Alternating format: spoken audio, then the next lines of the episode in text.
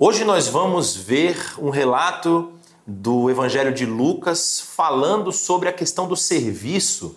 É melhor ser um servo inútil do que um senhor fútil. Então, curta, compartilhe esse conteúdo com seus amigos e se inscreva aqui no nosso canal do YouTube, também ativando o sininho para você receber todas as notificações das publicações da IBNU.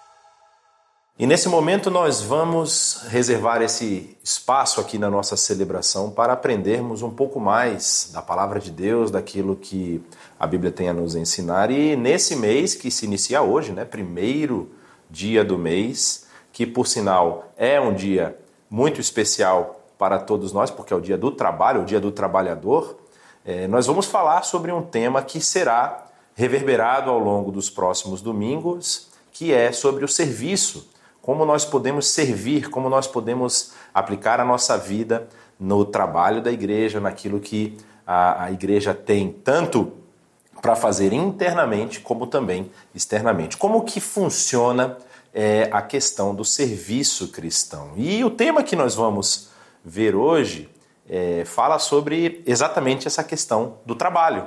Ou seja, é melhor ser um servo inútil do que um senhor fútil baseado lá no que está escrito no Evangelho de Lucas, capítulo 17. E antes da gente é, adentrar no texto que nós vamos ler e vamos estudar hoje, eu queria lembrar a respeito desse Evangelho, como que foi a construção desse Evangelho, como que nós chegamos até essa posição e por que, que esse Evangelho é tão importante. Você sabe que Lucas ele é um dos três evangelhos sinóticos. E o que, que significa isso? São evangelhos que, a gente pode dizer assim, que andam de mãos dadas. São evangelhos que relatam a história da vida de Jesus, do seu ministério, das suas ações, do seu martírio e também relatam o seu a sua glorificação final, a sua ressurreição e cada um de um ponto de vista um pouco diferente. Um tem uma intenção de trabalhar com um público específico. No caso do Evangelho de Marcos, por exemplo, nós sabemos que é, Marcos provavelmente ouviu as histórias contadas por Pedro. Marcos esteve durante muito tempo acompanhando a igreja em Jerusalém e ouviu as histórias de Pedro e relatou essas histórias, escreveu essas histórias, compilando assim o seu evangelho. E no caso do nosso querido evangelista Lucas, nós temos um homem que provavelmente tinha origem grega, mas que conheceu a, a mensagem do evangelho através de discípulos da igreja de Jerusalém e também através da vida do apóstolo Paulo. E inclusive lá em Atos capítulo 16 vai mostrar o momento da trajetória de Lucas, onde ele começa a acompanhar o apóstolo Paulo nas suas viagens. Isso acontece na segunda viagem missionária do apóstolo Paulo, quando ele está passando na cidade de Troade.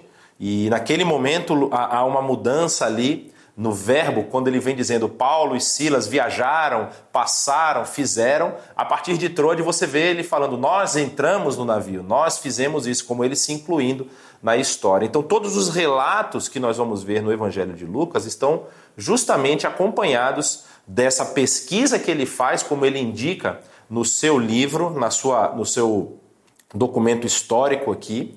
E essa pesquisa provavelmente passou por conhecer esses outros dois evangelhos que, de acordo com a maioria dos estudiosos, já estavam produzidos, já haviam sido escritos no momento em que Lucas vai escrever, tanto o evangelho de Lucas como também o livro de Atos dos Apóstolos. E por que, que isso é importante? Porque a maioria dos estudiosos vai dizer que você tem três relatos, não é? O relato de Mateus que busca demonstrar é, para uma, um, um, grupo específico, normalmente é apontado para o grupo de judeus que estão ali querendo entender essa questão do messianismo em Cristo Jesus. Então ele escreve um evangelho para contar essa história, para mostrar para esse grupo judeu que Jesus cumpria todas as determinações das profecias do Antigo Testamento.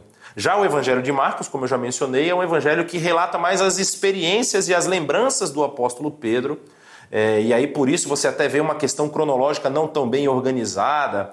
É, ele conta os relatos fora da ordem dos outros dois evangelhos, mas no caso do evangelista Lucas, a maioria dos estudiosos vão dizer que a pesquisa dele colocou em ordem cronológica aos eventos, ou seja, Lucas ele trabalha dentro da história dos acontecimentos da vida de Jesus de uma forma a organizar todos esses acontecimentos para que você tenha noção de como começou, como se desenvolveu e como finalizou o ministério terreno aqui do nosso Senhor Jesus. E por que, que isso é importante? Porque nós estamos numa posição no evangelho dele que está se encaminhando para o final do ministério.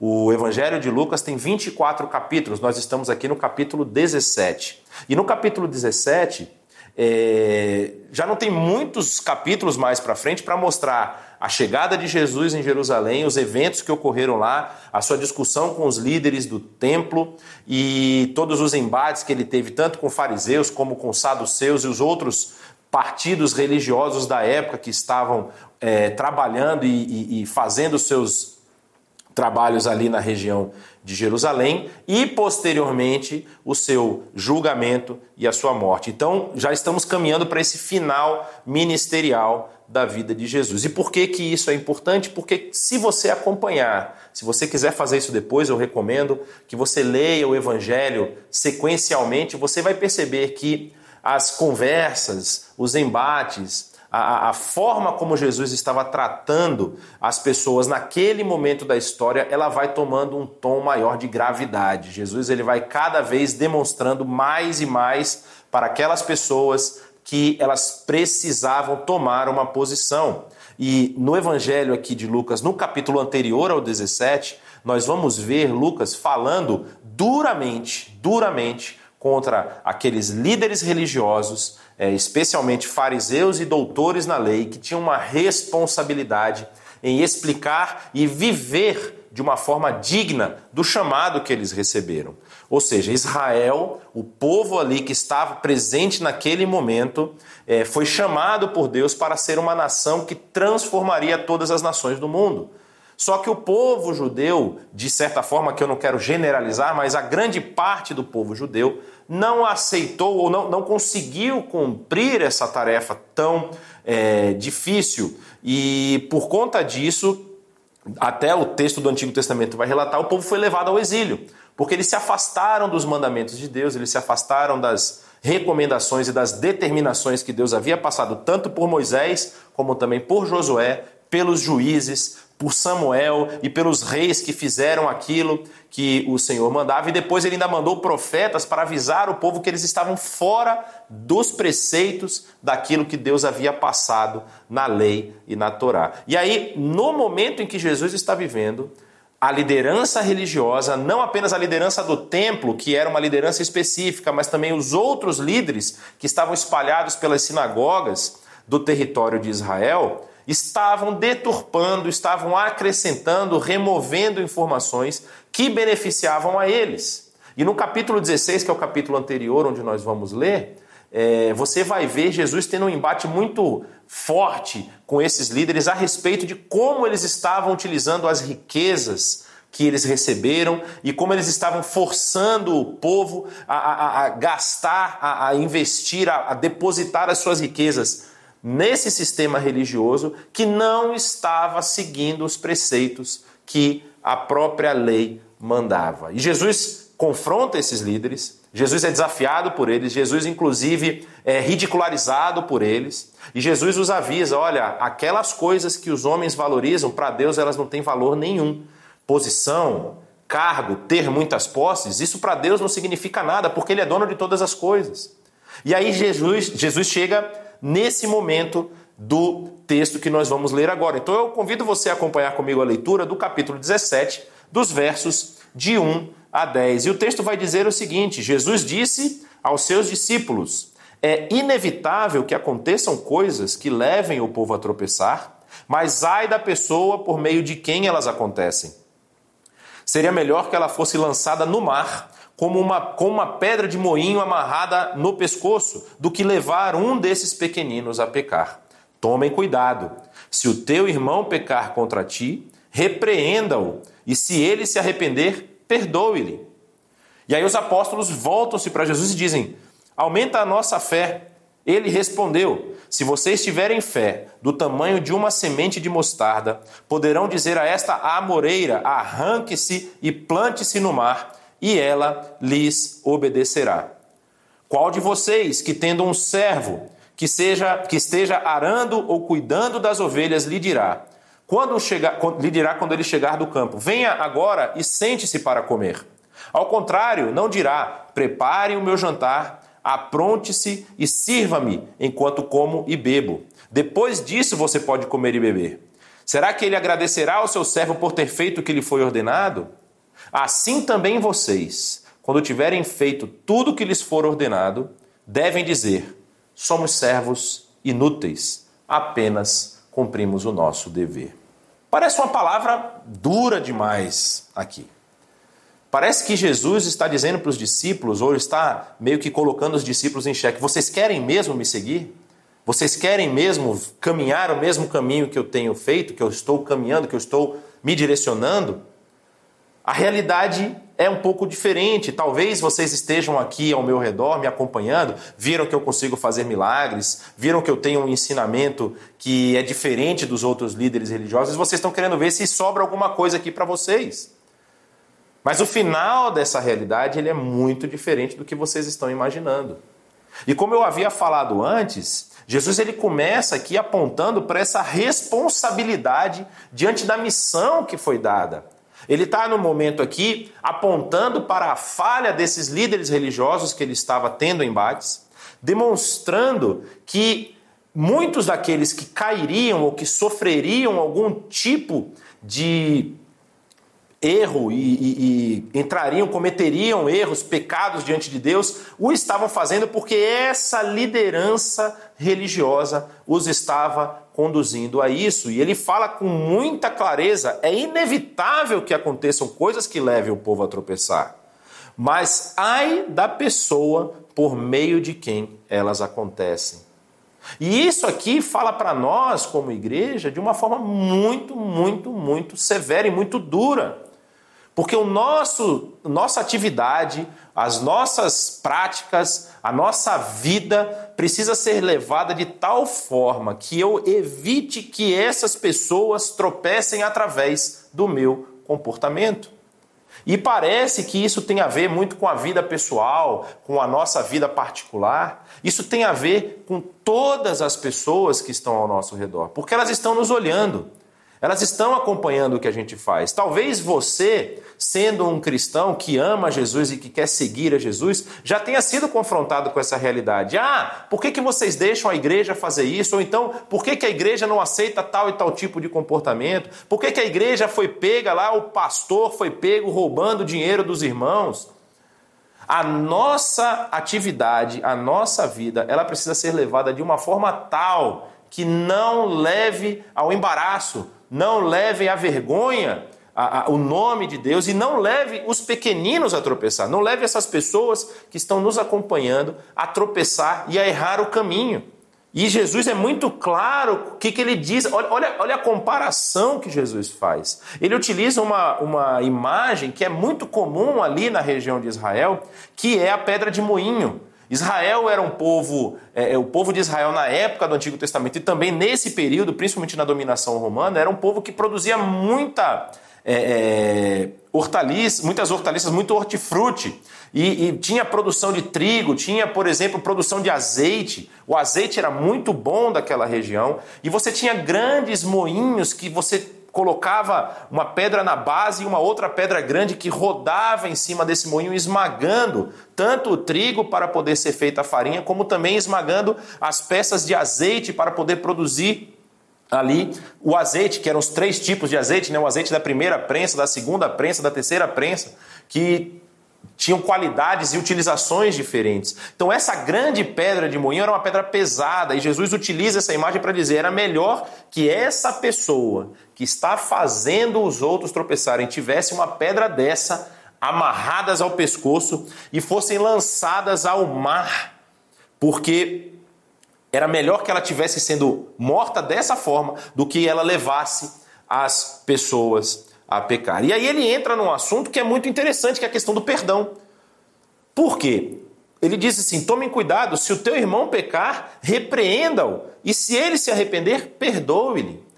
Porque havia ali muitas regrinhas que eram criadas para benefício da liderança, para benefício das pessoas que estavam, vamos dizer assim, conduzindo o povo religiosamente. E o perdão, ele vinha sempre com um pagamento. Você tinha que fazer alguma coisa para recompensar a falha que você tinha tomado. Mas às vezes a falha era simples, foi uma ofensa, foi alguma coisa. E aí Jesus está falando: você não pode guardar rancor contra as outras pessoas. Por quê?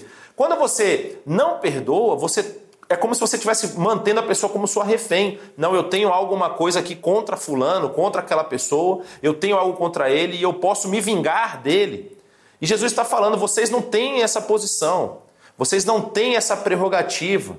Essa prerrogativa, inclusive, o apóstolo Paulo vai falar disso que mais lá na frente que a vingança pertence ao Senhor. Você não tem que se vingar, você tem que perdoar. E quando você perdoa, você não apenas ganha o seu irmão, como você, tipo, liberando o perdão para ele, mas você também reconhece que você também está sujeito a falhas e, e a cometer erros. E aí, ele continua apontando para essas realidades que o povo estava vivendo ali, primeiro falando sobre a, a, como a liderança, como as pessoas que estão aqui dentro do ambiente religioso precisam estar atentas para não fazer os outros tropeçar. E depois ele vai falar da importância da fé. Ou seja, quando os apóstolos chegam para ele e pedem que ele aumente a nossa fé, parece para a gente uma coisa meio estranha. Como assim eu vou pedir para aumentar a fé? A minha fé é suficiente. Eu sei, eu, eu não quero, tipo assim, apontar uma falha no meu comportamento que seja por falta de fé. Não, eu tenho fé. Eu creio em Deus. Eu sei que Deus vai fazer coisas boas para mim. Mas às vezes a minha prática não acompanha esse discurso. A minha prática, ela demonstra que eu quero ter controle das coisas. Como a questão do perdão aqui em cima, se eu tenho controle de uma pessoa que me ofendeu, eu posso, vamos dizer assim, esperar o melhor momento para receber a minha retribuição por conta da falha que aquela pessoa cometeu. Mas quando eu peço para Deus aumenta a minha fé, eu estou reconhecendo que eu não tenho confiança suficiente para acalmar o meu coração. Eu ainda fico com inseguranças, eu ainda fico com incertezas. Isso é uma coisa natural. Você olha aqui que os discípulos, e não só os discípulos, o termo aqui é os apóstolos que eram aqueles que estavam acompanhando Jesus desde o início do seu ministério, quando Jesus convoca aqueles doze homens para andar com ele. Esses que estão andando com Jesus pedem que ele aumente a fé deles. Eles também estavam enfrentando dificuldades, enfrentando incertezas, porque a metodologia e, e, e toda a, a doutrina que Jesus estava passando era completamente diferente daquilo que eles já tinham visto até esse momento. E aí eles agora estão em dúvida: peraí, como é que eu vou fazer isso? E talvez você enfrente isso. Eu sei que eu já enfrentei. Será que eu estou caminhando corretamente? Será que o que eu estou fazendo está de acordo com aquilo que Deus quer que eu faça? E aí, esse pedido tão natural, como uma criança pede para o seu pai quando está pedindo colo, aumenta a nossa fé, nos faz ter mais certeza, mais confiança de que aquilo que nós estamos fazendo corresponde com essa realidade que você nosso Senhor Jesus está, o Senhor deles e o nosso Senhor está apresentando naquele momento. E aí a resposta de Jesus diz o seguinte: se vocês tiverem fé do tamanho de uma semente de mostarda, que das hortaliças ali era uma semente das menores, talvez a menor das sementes. É um grãozinho muito pequeno, porém produz uma árvore que até os animais, as aves podem se abrigar nela. E disse que se vocês tiverem uma fé do tamanho de uma semente de mostarda, vocês poderão dizer a esta amoreira: arranque-se e plante-se no mar, e ela lhes obedecerá. Ou seja, uma fé real, uma fé genuína, uma fé que deposita toda a sua confiança e esperança nesse Deus Todo-Poderoso e nesse Deus que também nos ama, que nos quer ver bem. Ela é uma fé que consegue fazer obras maravilhosas. Só que, para eu depositar a minha fé nesse Deus, para eu depositar a fé no seu filho que estava ali demonstrando o seu ensinamento para aqueles líderes e para aquelas, não, não líderes ainda, mas para aqueles homens que seriam a liderança da igreja que viria. Isso determina, isso demanda, na verdade, que eu saia da minha posição de poder e de senhorio. Se eu deposito a minha fé, então eu sei que eu tenho alguém acima de mim que pode me ajudar e que pode realizar grandes sinais e maravilhas através de mim. O poder não é meu, a autoridade não é minha. Eu reconheço quem é o Senhor dessa autoridade e através da autoridade que ele me passou, eu posso realizar grandes coisas. E aí é uma questão muito interessante, porque parece que esse serviço que nós é, é, temos que realizar nos coloca numa posição de, de, como é que eu posso dizer assim, quase de uma escravidão. Né, de uma subserviência total. E para nós que temos uma experiência de escravidão tão pesada no Brasil, com relatos tão cruéis, e também não apenas no Brasil, mas relatos ao longo da história da humanidade a respeito disso. Né? Nós vemos desde a época lá do Antigo Testamento, quando o povo de Israel estava no Egito, que chegou lá no Egito como refugiado e fugiu do Egito como escravo. Não é? O texto de, de Êxodo vai mostrar isso, que ao longo das sucessões dos faraós, o povo de Israel foi sendo escravizado e foi sendo cada vez mais subjugado. E para nós isso parece assim, poxa, essa história de ser servo, isso não funciona bem. Isso não é o que eu quero. Eu quero destaque, eu quero posição, eu quero ter uma vida mais nobre, ou seja, mas como eu falei no início, que está ali no capítulo 16, Jesus avisa aos líderes: olha, aquelas coisas que vocês consideram como sendo extremamente relevantes, vocês homens, consideram como sendo extremamente relevantes e importantes o seu status, a forma onde você está se assentando nos grandes banquetes, né? ele utiliza essa imagem do banquete em outro momento. É, essa importância que você quer ter diante dos homens, isso para Deus é desprezível. Isso para Deus não vale nada. E aquilo que vocês desprezam, que seria essa posição de serviço, para Deus isso vale muito. Isso vale muito.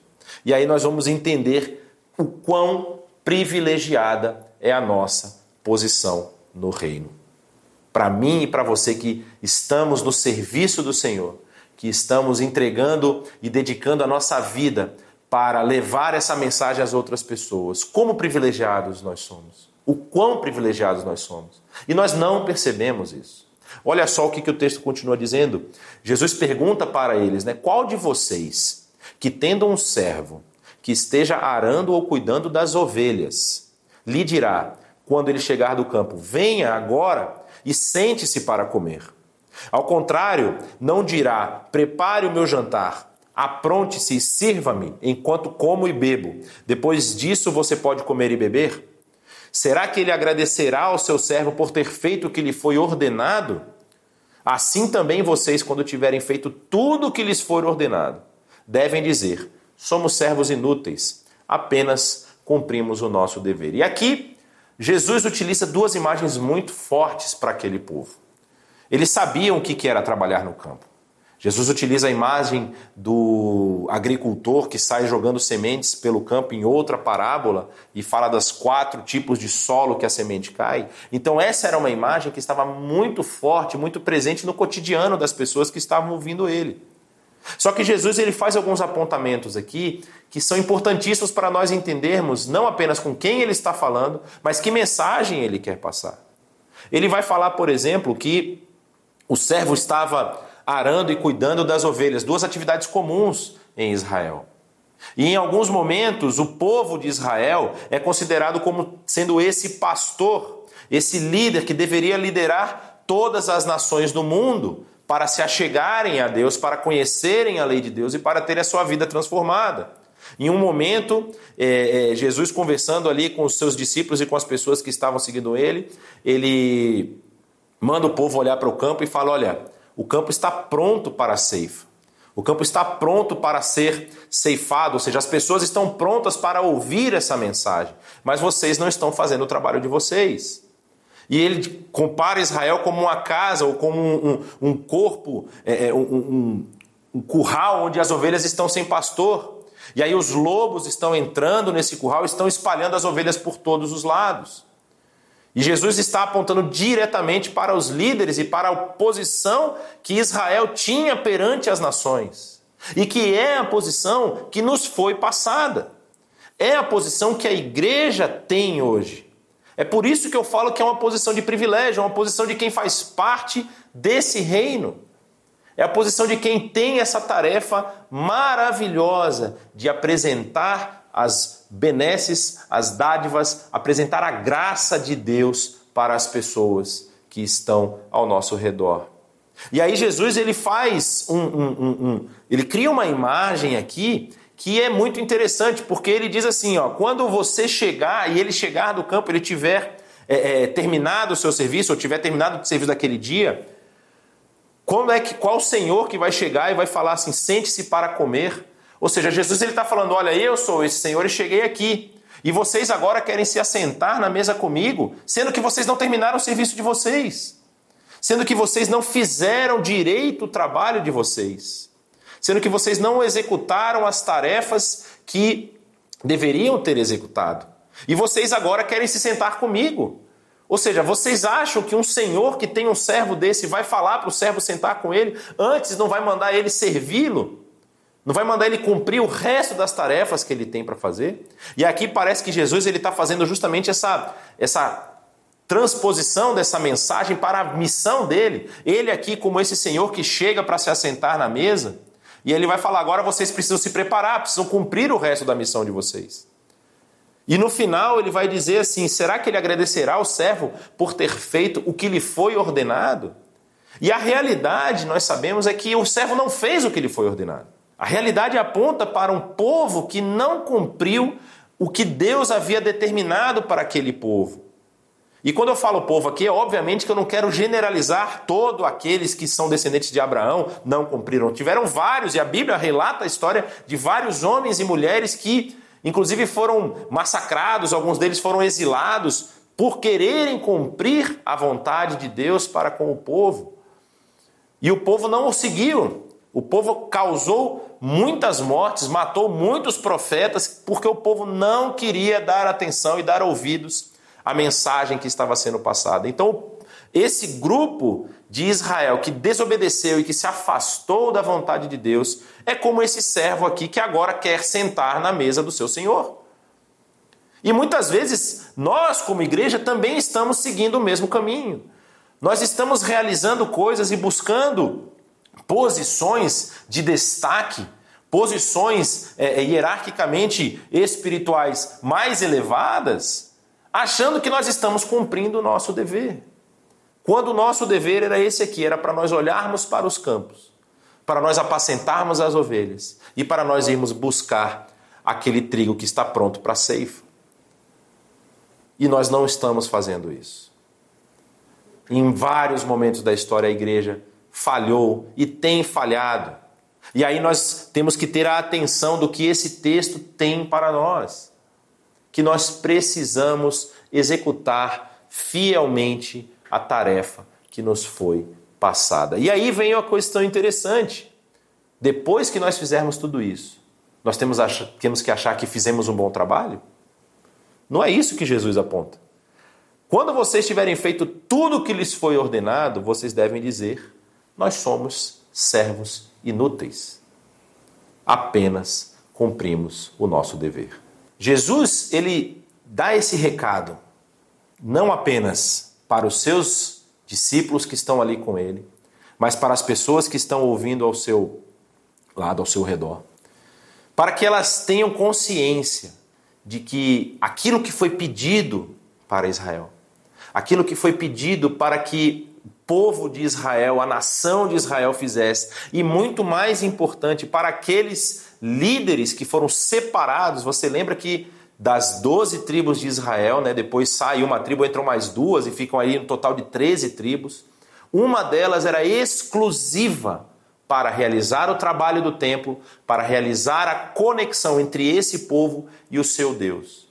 E Jesus está mostrando para ele: vocês não podem agora achar que são merecedores de alguma coisa, porque nem a tarefa que foi dada para vocês vocês cumpriram.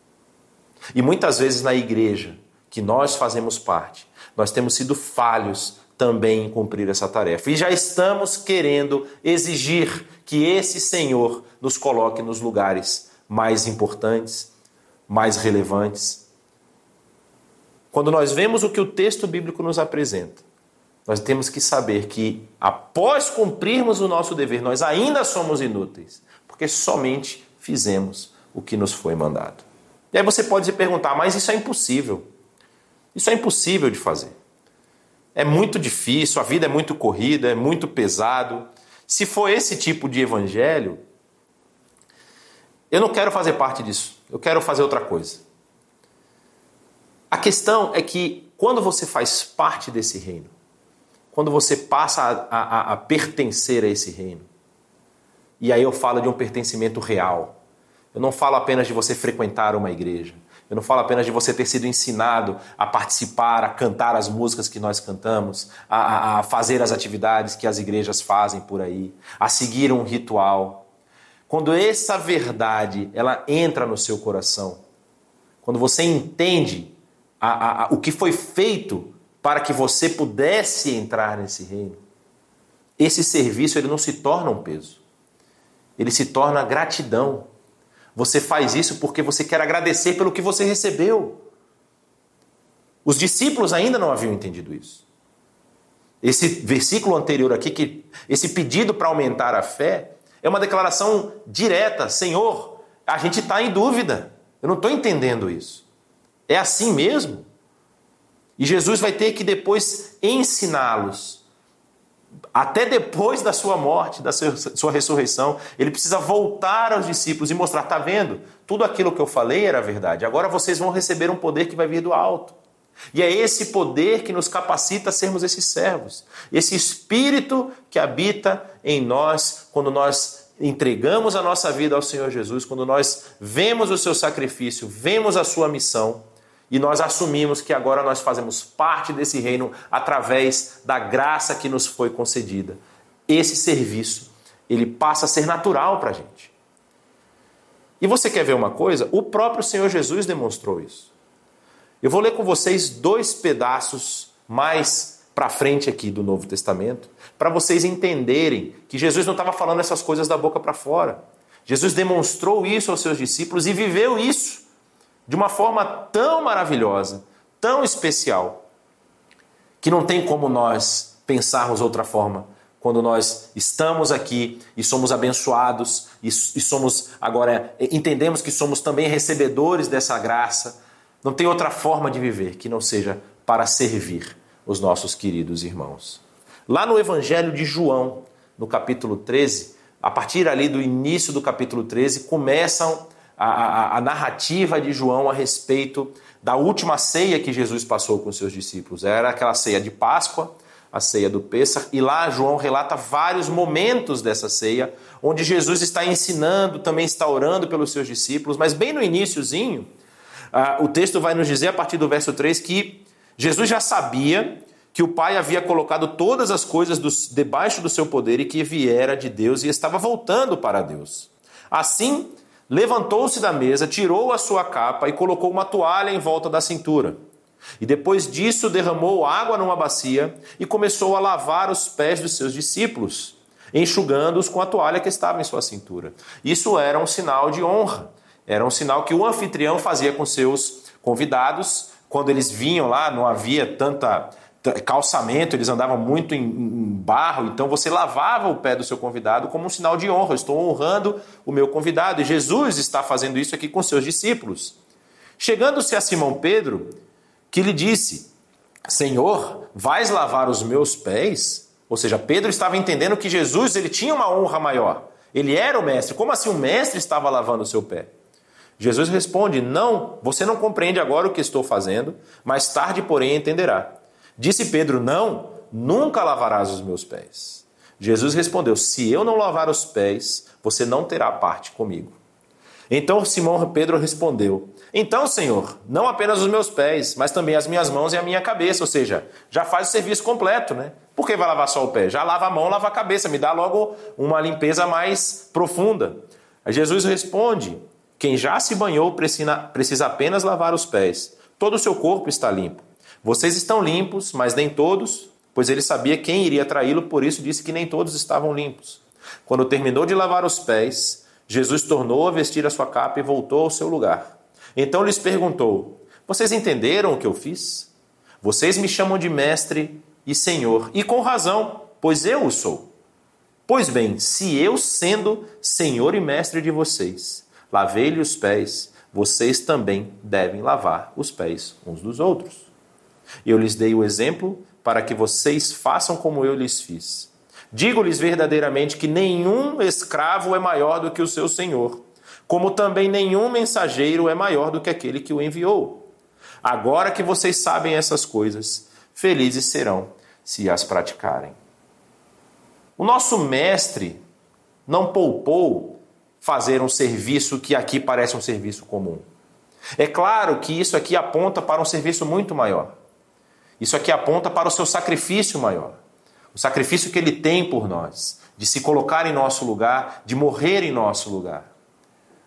E aí eu e você queremos discutir se nós devemos servir uns aos outros, quando o nosso próprio mestre se entregou por nós. Não tem cabimento isso. E não tem como nós sermos uma comunidade de fé sem cumprirmos isso aqui. Isso aqui é um dos principais frutos que nós vamos perceber para saber quem são aqueles que pertencem à comunidade de fé. Se o serviço está de acordo com o seu estilo de vida, se você vive para abençoar e servir as outras pessoas. E não apenas dentro da comunidade de fé, mas servir também as outras pessoas que estão ao nosso redor. Se isso não faz parte da sua vida, se você não tem consciência de que isso é necessário para a sua vida, você precisa relembrar e reorganizar na sua mente os ensinamentos que Jesus passou. Quando nós falamos desse serviço aqui que é chamado de lava-pés, né? O serviço que Jesus prestou aos seus discípulos na última ceia, nós estamos falando de um, um, um, uma atividade que acontece num tempo e no espaço. Isso está relatado lá nos evangelhos, no evangelho de João está relatado, na verdade, isso aqui, é, e isso ocorreu em um ponto da história. Então, esse serviço que Jesus está demonstrando, ele está falando: olha, vocês, enquanto estiverem aqui, nesse ponto da história, na sua existência, vocês devem seguir o meu exemplo. Mas nós temos um outro relato que acontece na carta do apóstolo Paulo à igreja em Filipos. Capítulo 2, a carta aos Filipenses, onde Jesus ele executa novamente esse serviço, mas agora de uma forma atemporal e universal. Olha o que diz o texto: diz o seguinte: seja a atitude de vocês a mesma de Cristo Jesus, que, embora sendo Deus, não considerou que o ser igual a Deus era algo a que devia se apegar, mas esvaziou-se a si mesmo, vindo a ser servo, tornando-se semelhante aos homens. E sendo encontrado em forma humana, humilhou-se a si mesmo e foi obediente até a morte e morte de cruz. Por isso Deus o exaltou a mais alta posição e lhe deu o nome que está acima de todo nome, para que ao nome de Jesus se dobre todo o joelho nos céus, na terra e debaixo da terra, e toda a língua confesse que Jesus Cristo é Senhor, para a glória de Deus Pai. Esse relato aqui, que é registrado por Paulo na sua carta, alguns estudiosos vão dizer que fazia parte de um hino. Era um dos hinos que eram entoados nos encontros da igreja cristã primitiva. Mas esse hino que ele relata aqui, relata justamente todo esse período, toda essa missão que o Senhor Jesus veio cumprir aqui na terra. Ele era Deus, ele estava com Deus, mas ele não se apegou a isso e se esvazia dos seus poderes, da sua autoridade é, divinas, para que se torne como um homem. E ele, como homem, não some e não, não, não foge da sua missão. É interessante que no relato final ali da, da, da vida de Jesus, a, a tensão, e isso já foi até comprovado cientificamente, a tensão que Jesus passou nos momentos finais, que o fez soar sangue, foi tamanha que os cientistas falam que é algo raríssimo de acontecer. É possível, mas é raríssimo, porque a pessoa está num nível é, de tensão arterial tão grande que as veias capilares se rompem e ele começa a suar sangue. Imaginem o Senhor de toda a história, por quem todo o universo foi construído, como diz João, capítulo 1. Tudo que foi feito foi através dele, nada do que foi feito não foi feito sem ele. O Senhor da glória se desfaz, se, se, se desarma, se desmonta de toda essa glória e majestade que ele tinha para estar comigo aqui, estar com você e cumprir a sua missão. A tensão no final suando sangue, o sofrimento que ele passou naquela madrugada, a crucificação que era um ato totalmente execrável dentro da história romana, e Jesus passa pelo pior tipo de condenação que havia na época, que era ser humilhado, que era sofrer. E eu e você muitas vezes não queremos servir. E eu e você achamos que temos direito de exigir alguma coisa de Deus. O meu desejo é que essa mensagem que você ouviu aqui, de Lucas capítulo 17, ressoe no seu coração, como tem ressoado no meu nos últimos dias. Que tipo de servo eu quero ser? Será que eu quero ser um servo que acha que é senhor? Um servo que acha que tem autoridade? Um servo que precisa ser servido pelas pessoas? Alguém que tem capacidade intelectual? Alguém que tem posse? Alguém que tem é, posição e status? E aí as pessoas agora têm que se curvar à minha vontade? Ou será que eu consigo enxergar que a minha vida precisa ser uma vida para abençoar as outras pessoas, precisa ser uma vida para a transformação do mundo em que eu estou, precisa ser uma vida em que cumpre a missão que nos foi dada pelo nosso Deus e Pai. E depois de eu ter feito tudo isso, eu tenho que olhar para a minha vida e dizer: eu fui um servo inútil, porque eu apenas cumpri o que me foi dado como missão. Que Deus abençoe a sua vida. Que você possa viver esse serviço real, não por obrigação, mas que a graça de Deus ela transborde de tal forma no seu coração que você entenda que é com alegria que nós devemos servir uns aos outros. Um forte abraço e até a próxima.